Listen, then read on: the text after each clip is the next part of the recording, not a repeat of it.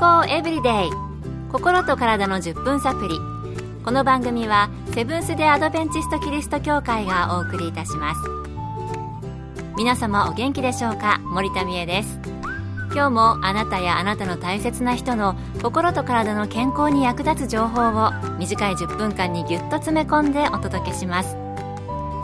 セブンス・デ・アドベンチスト・キリスト教会は社会奉仕をモットーに世界中で病院や学校も運営しています。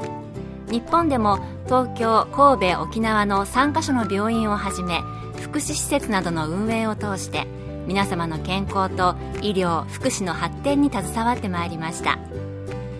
なお、この番組は健康情報番組で医師のアドバイスや治療に代わるものではありません。すでに投薬を受けている方、また病院に通われている方はかかりつけの医師の指導のもとこの番組の情報も参考になさってください。あなたは双極性障害って聞いたことありますか？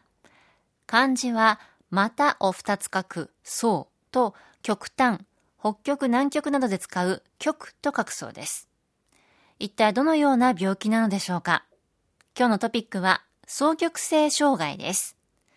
今回は米軍横田基地横田クリニックで精神科医として働かれている飯塚浩二先生のお話をお送りします。双極性障害とは気分の優れないうつの状態とその逆のそう状態を繰り返す病気のことを言います。昔はそううつ病と呼ばれていました。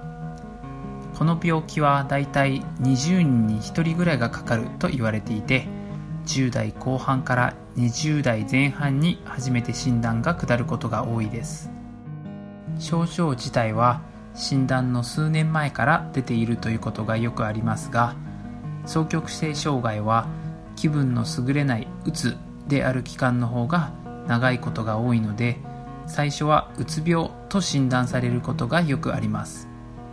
そしてその後にそう状態が現れ双極性障害という正しい診断になるということが多いです。双極性障害、そううつ病だったら聞いたことありますよね。20人に1人というのは結構たくさんの人がかかる病気なんですね。そして比較的若い時にこの病気と診断される人が多かったり、最初うつと診断された後そう状態が後から出てきてこの病気と診断される方も多いそうです。では具体的にはどのような症状なのでしょうか？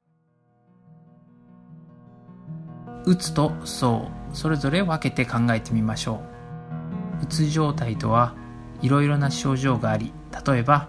興味がなくなってしまう、食欲と体重が変わる、夜眠れなくなってしまうか寝すぎてしまう、疲れがたまる、やる気がなくなる、無力感、罪悪感、集中力がなくなる、そして自殺や死について考えるというのがうつの症状です。逆にそう状態とはこの反対で気分が非常に良くなり、夜眠らなくても大丈夫で寝る欲求がなくなる、おしゃべりになる、頭の中で考えていることが次から次へと変わっていき、気が散ってしまう、じっとしていることができなくて逆に行動力が上がる、そして快楽にふけりやすくなり、いつもだったら絶対にしないような買い物をしたり旅行に行ったりという症状がそう状態です。実際にどのようなケースがあるかというと、僕がハワイで研修医をしていた時はアメリカから突然飛行機に乗ってハワイにあてもなく来ちゃうということがよくありました。ただ旅行するだけだったら問題ないのですが、そう状態の場合は後先考えずに行動してしまうことがあるので、危険な目に遭ってしまうことがありますので注意が必要です。そう状態、飯塚先生が例えで話されたアメリカ本土からハワイまで後先考えずに突然飛行機で来てしまう人がいたというのはすごいですね。健康エブリデイ、心と体の10分サプリ。この番組はセブンス・デ・アドベンチスト・キリスト教会がお送りしています。